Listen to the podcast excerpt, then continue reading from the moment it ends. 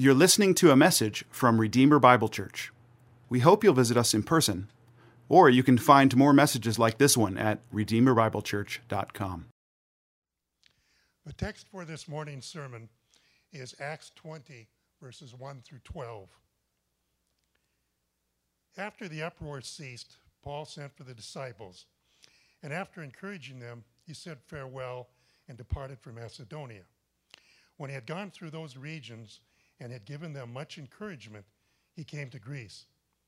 There he spent three months, and when a plot was made against him by the Jews, as he was about to set sail for Syria, he decided to return through Macedonia. Sopater of Berea, son of Pyrrhus from Berea, accompanied him, and of the Thessalonians Aristarchus and Secundus, and Gaius of Derbe and Timothy, and the Asians Tychicus and Trophimus. These went on ahead and were waiting for us at Troas. But we sailed away from Philippi after the days of unleavened bread, and in five days we came to them at Troas, where we stayed for seven days. On the first day of the week, when we were gathered together to break bread, Paul talked with them, intending to depart on the next day, and he prolonged his speech until midnight.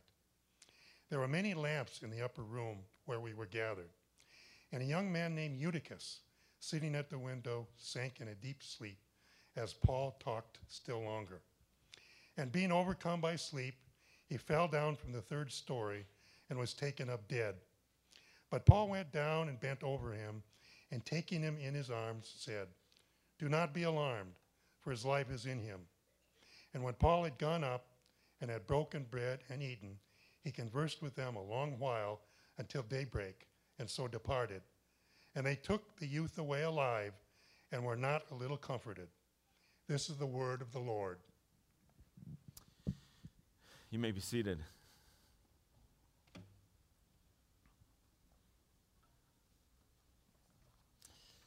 Let's pray together.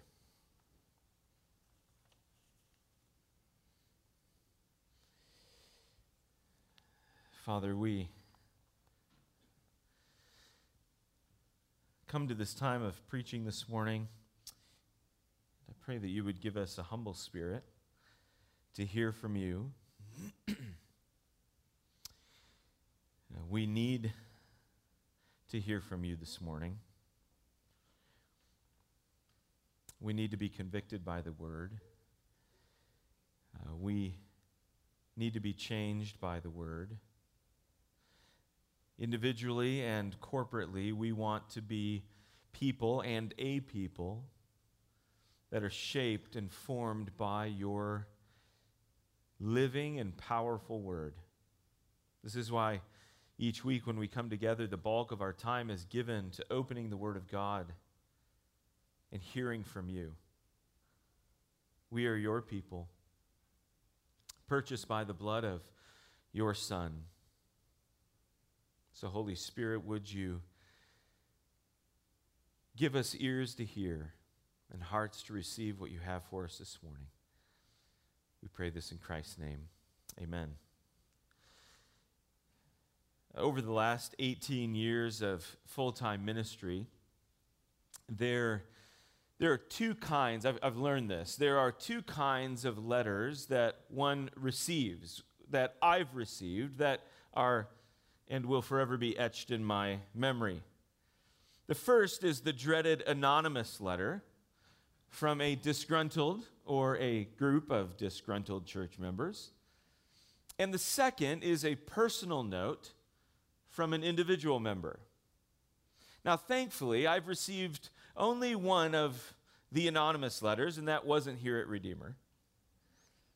But, but here's the difference between the two letters the anonymous letter outlining all the things a pastor is doing wrong is meant only to tear down, to dishearten, and demoralize. There is nothing constructive about a letter like this at all. But the personal note, dropped in the mail, handwritten by a member who's faithfully praying and engaged, Friends, there are few things more encouraging to a pastor than a personal letter simply meant to encourage. In fact, I, I have one with me. I received this about a year ago. Here's how the letter opens Dear Pastor Redberg, yesterday I listened to your message of March 31st as I was sick at home. It called us to pray for wisdom for the elders of how to lead the congregation in becoming more and more like the early church, in that we are sharing Christ with people in our life. It encouraged me to continue to pray biblical prayers for our people as I read the scriptures each morning. This is how it ends.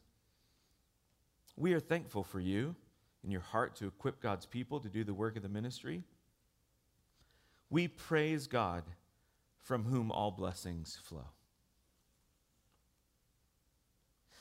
Nothing fancy, just a church member with a heart to encourage.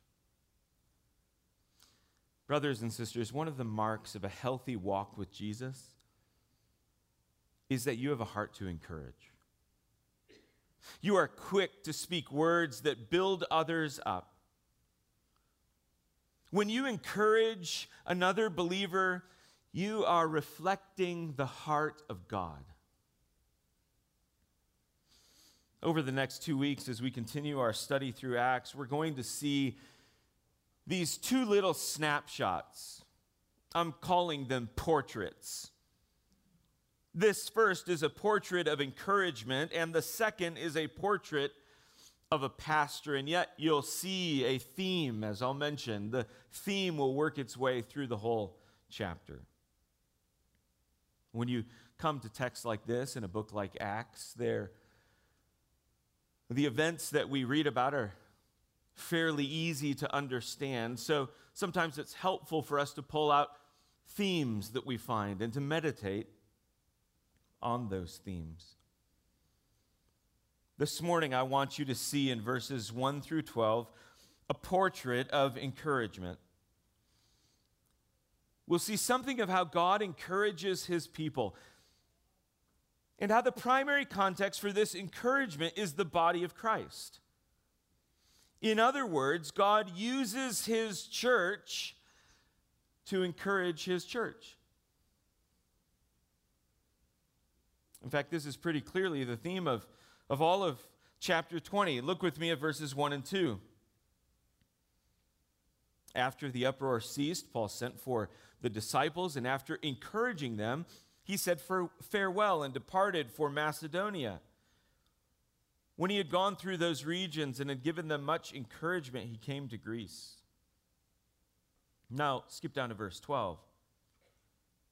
We'll get to this, but after God unexpectedly works in power, the text says the people were what? Not a little comforted. The word translated as comforted is a form of the same word translated as encouraging and encouragement in verses 1 and 2.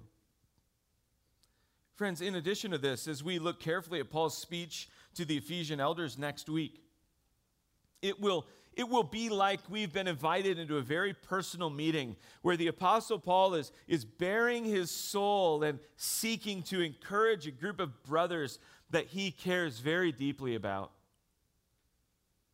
So, from beginning to end, Acts chapter 20 is a beautiful portrait of godly encouragement.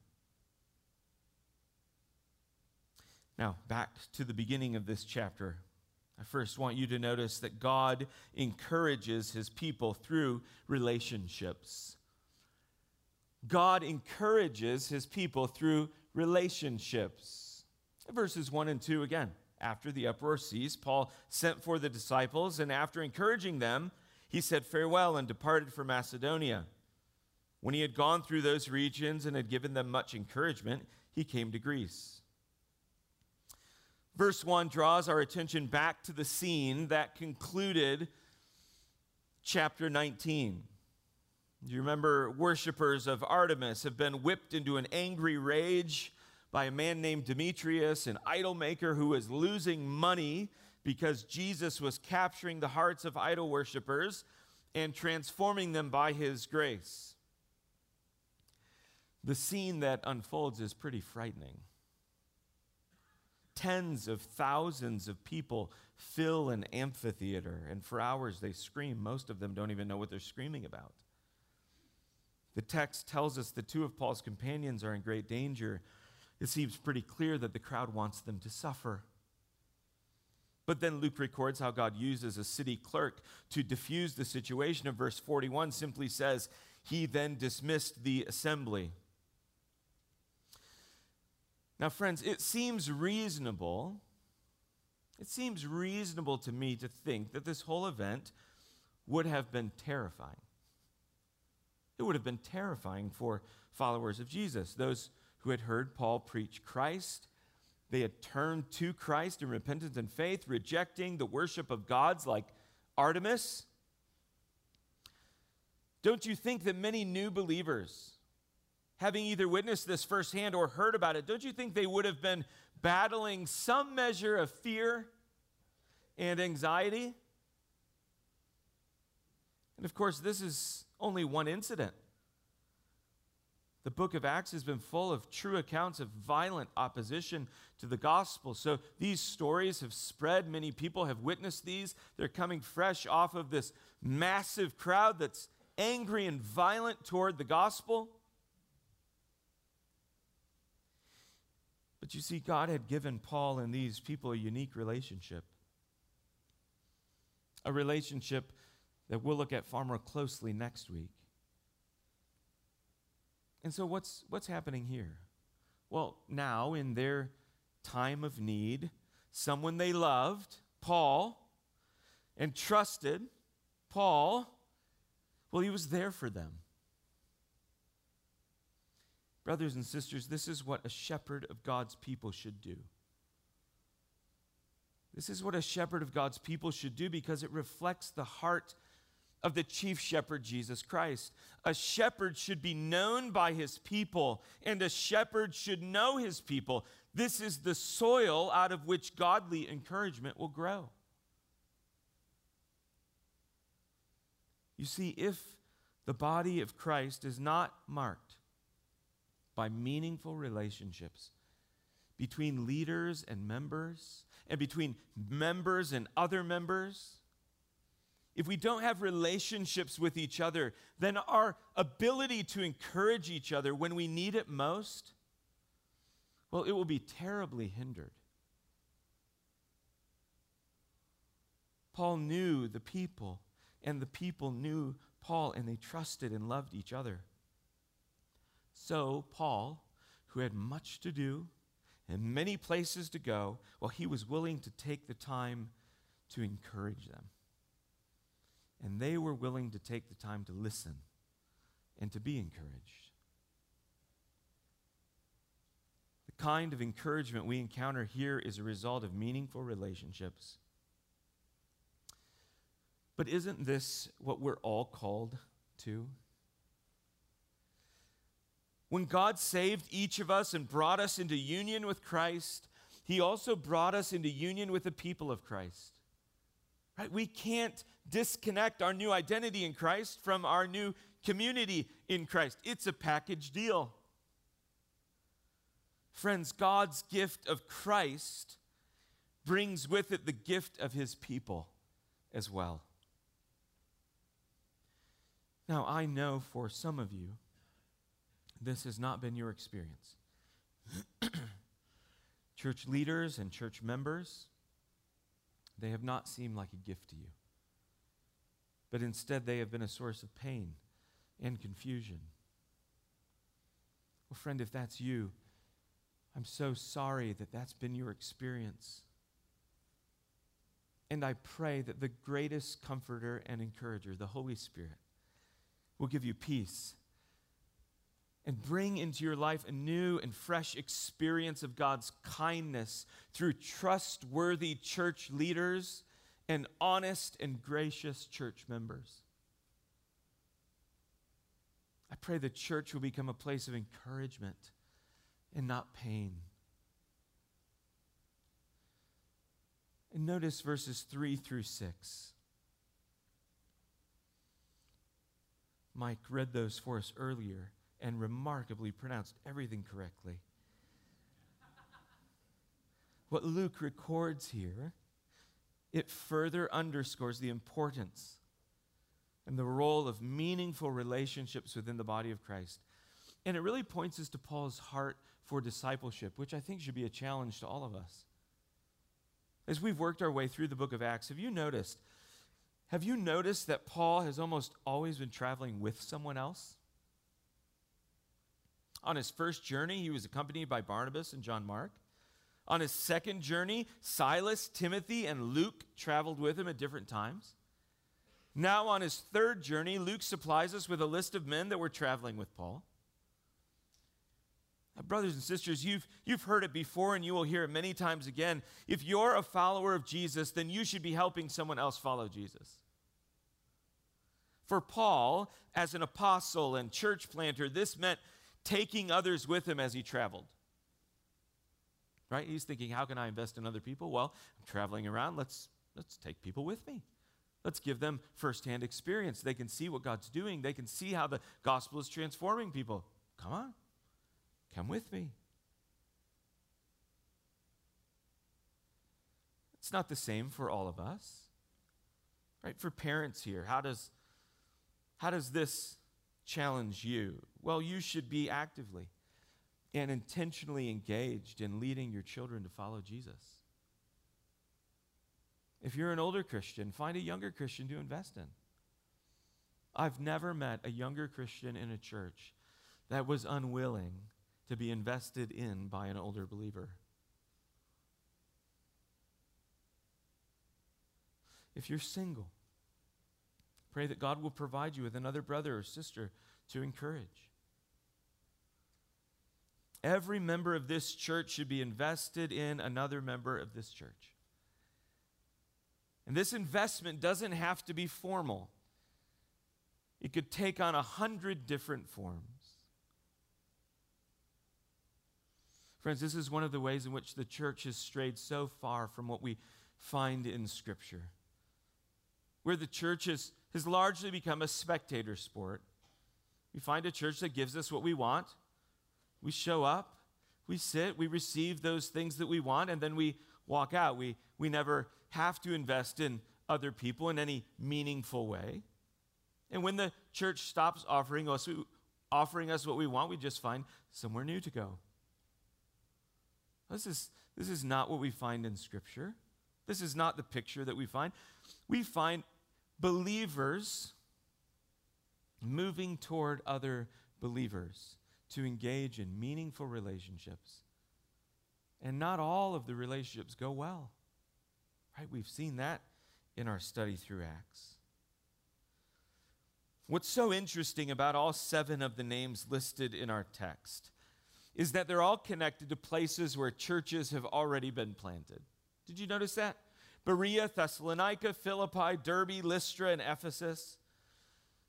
John Stott wonderfully points out that each of these men listed, he says this quote, they were first the fruit of the mission, but now they have become agents of the mission. In some sense, brothers and sisters, isn't this the point of discipleship? And isn't this what we're trying to accomplish as a church? Take the fruit of the gospel and move them toward becoming agents of the mission. Discipleship moves someone from simply believing the gospel to declaring the gospel. Discipleship always has mission in view. The first six verses of Acts 20 emphasize the importance and gift of relationships within the body of Christ. Meaningful relationships will encourage us when we are weak, and they will push us toward maturity in our faith. Second, I want you to see how God encourages his people through weekly worship gatherings. So, God encourages his people through relationships, and now God encourages his people through weekly worship gatherings. Look with me at verse 7. On the first day of the week, when we were gathered together to break bread, Paul talked with them, intending to depart on the next day, and he prolonged his speech until midnight. I want to make a note of two things here, and we want to remember that the, the book of Acts is not prescriptive for us, but it's descriptive. So these are kind of extended meditations, points of challenge for us to think about. First, the text says that as Paul arrived in Troas and he gathered with believers on the first day of the week. And there's a lot of debate about exactly what the text means when it refers to the first day of the week. If the Jewish method of reckoning a day is being used, this would mean Saturday night, but if the Roman method is being used, it would refer to Sunday night. Most commentators agree this is a reference to Sunday rather than Saturday. In fact, F.F. F. Bruce says this is the earliest unambiguous evidence that we have for the church practice of gathering together for worship on Sunday.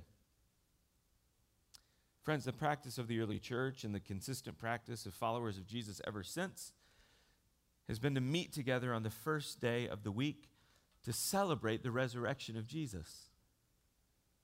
It is the glorious continuation of what Luke recorded in Luke 24 and verse 1. But on the first day of the week, at early dawn, they went to the tomb, taking the spices they had prepared, and they found the stone rolled away from the tomb. But when they went in, they did not find the body of the Lord Jesus. You see, Paul knew that as he traveled, when he arrived in an area where there were already Christians, he could just join in on the first day of the week as brothers and sisters in Christ gathered to celebrate the resurrection of the Lord. I think this is, a, this is an amazing picture if you think about it. What has developed in this very early stage of the church already.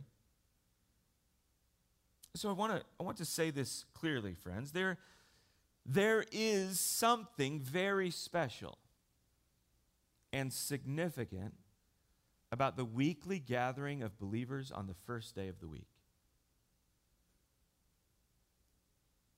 The New Testament never presents the Sunday gathering in a legalistic way, but it presents it as something that should be very natural to us. It should naturally be a priority for every Christian. In fact, this is what the author of Hebrews has in view when he writes, And let us consider how to stir up one another to love and good works, not neglecting to meet together, as is the habit of some, but encouraging one another, and all the more as you see the day drawing near. Meeting together with other believers, especially those you have covenanted with, well, it's good for you. It's good for you. God intends for it to be a means of building you up in your faith, but also He intends for it to be a means of using you to build up others. So sometimes we fall into the trap and say, I'm, I'm not getting anything out of this. Okay, well, what are you giving to others? Friends, weekly corporate worship is an opportunity for all of us to gather together and be reminded that Jesus is not dead, that he is the victorious Christ. And this is meant to shape the way we think and the way we live. This gathering is God's idea, and it's meant to encourage and equip each of us. This is why Kent Hughes once said to, to Christians who don't prioritize the body of Christ, and its regular gatherings, Hughes warned that your life, your life will be tragically diminished by non participation in the body of Christ. I think Hughes is simply saying what Scripture presents to us. Paul met for worship with fellow believers on the first day of the week. But I also want you to see their activity. Verse 7, again, you could just look at it. They broke bread, and then Paul spoke. when the text says that they broke bread, it means that they had a meal together that would have included a time of communion as well. And this is one of those biblical texts that as I as I read many different theologians and commentators, my heart just became more and more encouraged by what I read, especially as it applies to us, as I began applying it to my own faith family here at Redeemer. In particular, I, I love how Tony Merida spends considerable time in his commentary on, on Acts examining the importance and role of the Lord's table. Merida explains three aspects of the Lord's table the privilege, the pattern, and the power. And, and I just want to share something with you that he said when he was talking about the privilege of the Lord's table. The privilege of the Lord's table is the invitation to remember the substitutionary death of the Lord Jesus Christ. In fact, think about this particular group of believers in Troas. They couldn't have been Christians very long. They were almost certainly new believers, and they were almost certainly impacted in some way by Paul's ministry. And so now, as Paul is traveling, he gets to participate with these new brothers and sisters in a joyous time of communion. How thrilling this must have been for him. Merida draws attention to the similarity between this unique time of worship for Paul and something missionary John G. Paton experienced many difficult years after he took the gospel to the unreached cannibals of the New Hebrides Islands. Paton wrote about the first time he served communion to those who had been radically transformed by Jesus. And I want you to listen to Paton's words because I think in his words we perhaps will remember something we've forgotten about the table. Paton said this For years we had toiled and prayed and taught for this. At the moment when I put the bread and wine into those dark hands once stained with the blood of cannibalism, but now stretched out to receive and partake the emblems and seals of the Redeemer's love. I had a foretaste of the joy of glory that well nigh broke my heart into pieces. I shall never taste a deeper bliss till I gaze on the glorified face of Jesus himself. Brothers and sisters, do we understand the full weight and beauty of the Lord's table? This is no mere ritual, but it ought to be absolutely central to our life together as recipients of the new covenant. In reality, both baptism and the Lord's Supper define us, they should shape our life together. Listen to theologian Brian Vickers. He writes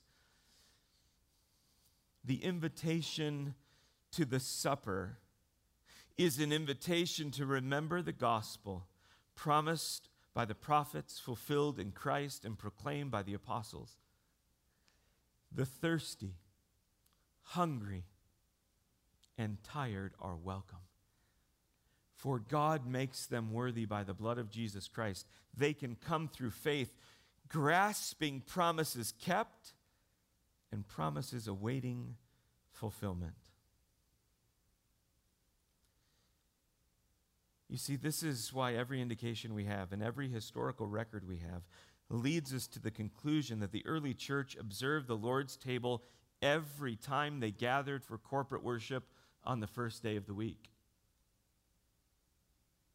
And friends, why wouldn't they? Why wouldn't they? The Lord's table has been given to believers by God to encourage us, to build us up, and to strengthen our faith. It calls to mind the death of Jesus as we hold in our hands the visible signs of the bread and the cup. It reminds us that our greatest help comes from outside ourselves. It proclaims the good news of the gospel that God is for us. The table is a sign of the salvation God brings in Christ. The table is not merely a history lesson,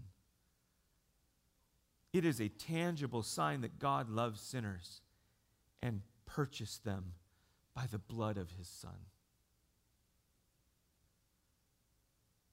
Again, brothers and sisters, when we consider the full weight and beauty of the Lord's table, it's no wonder the early church practiced it each and every week as they gathered. Now, the text does mention something else. They broke bread, and Paul taught.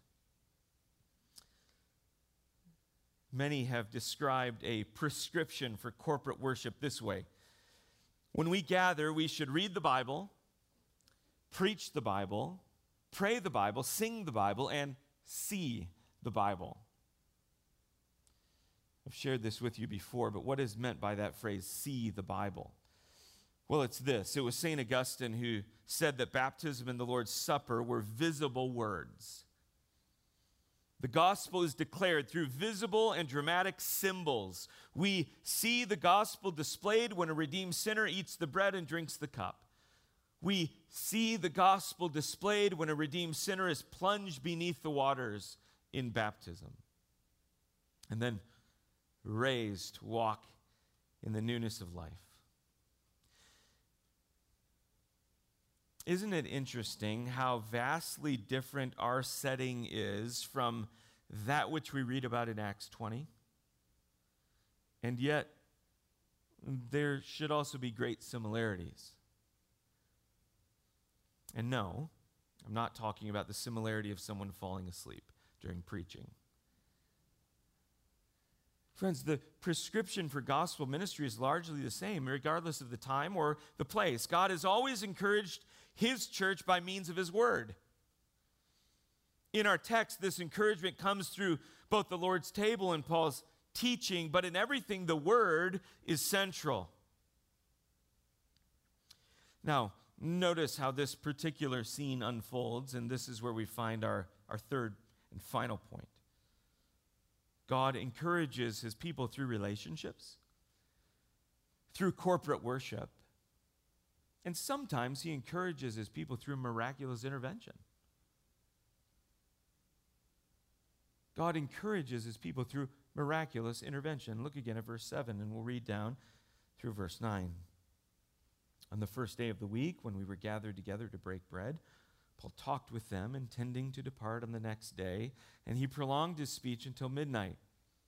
There were many lamps in the upper room where we were gathered, and a young man named Eutychus, sitting at the window, sank into a deep sleep as Paul talked still longer.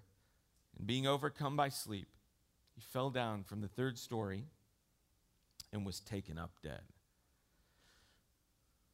A boy named Eutychus had come to hear the Apostle Paul teach. Eutychus is probably somewhere between 10 and 14 years old. And he, like most people in attendance, probably worked all day. Paul had much to say to the believers gathered, and it was getting late, and it was warm, and Eutychus was tired. He was so tired that he finally gave in to a deep sleep. And we find out that falling into a deep sleep while sitting in a third story window is not a good idea. There is a tragic fall, and Eutychus lays dead on the ground. Friends, this was a real worship gathering with real people, and Eutychus really and very tragically fell to his death. But look what happens next, verse 10. But Paul went down and bent over him taking him in his arms, said, Do not be alarmed, for his life is in him. Uh, listen now, David Peterson describes what transpires in verse 10. he says that, quote, Paul's prophetic role in the situation was to detect life where others saw only death. He saw death because Eutychus was dead, and yet Paul sensed perhaps that God was going to do something miraculous. So make no mistake, Eutychus was really dead, but when Paul knelt down and wrapped his arms around the lifeless body of Eutychus, God made him alive. God took a tragic accident and encouraged his people by reminding them that he alone has power over death. So think about this. You've gathered for worship at the end of a long day. The time of teaching has been particularly long. You've witnessed a tragic accident followed by a glorious miracle. Now look at verse 11. When Paul had gone up and had broken bread and eaten, he conversed with them a long while until daybreak and so departed. And they took the youth away alive and were not a little comforted. The people gathered for worship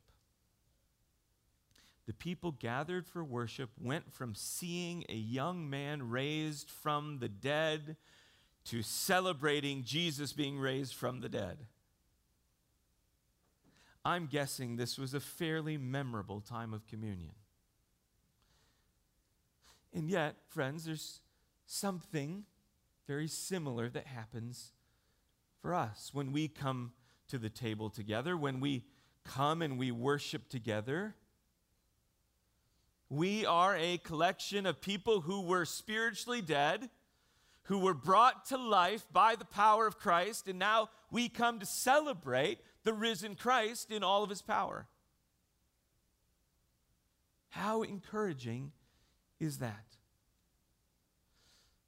The, the message this morning is, is not intended to be an argument that the church is perfect or that the church always fulfills the function that God created it to do,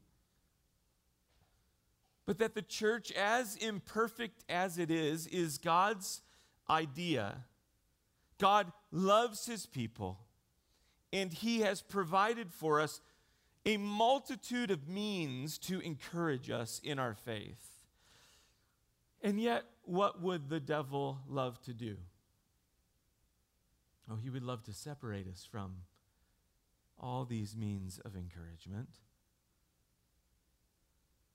by pulling us away from what Scripture paints the church to be, by pulling us away from this portrait we have all throughout the book of Acts of the early church.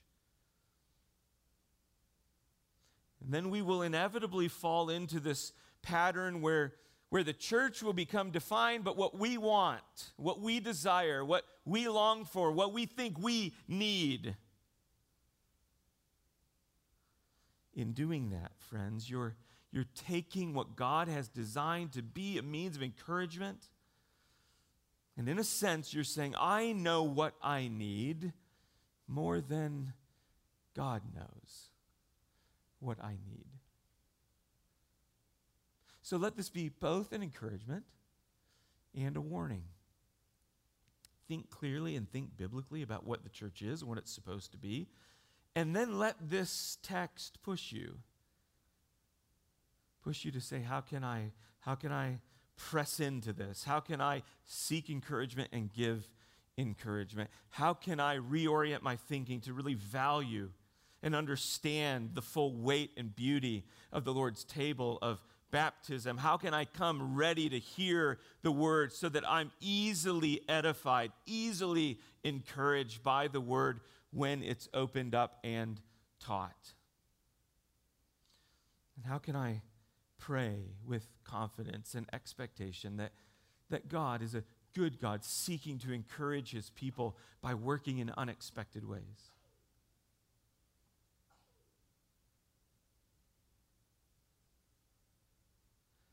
So I hope this text has challenged you to recognize and participate, to recognize and participate in developing a greater culture of encouragement here at Redeemer. And I hope that God's relentless encouragement of you through relationships, through weekly worship, through the Lord's table, through preaching, through sovereign displays of his power, I hope, I hope that you will be motivated to encourage others as God encourages you. Let's pray.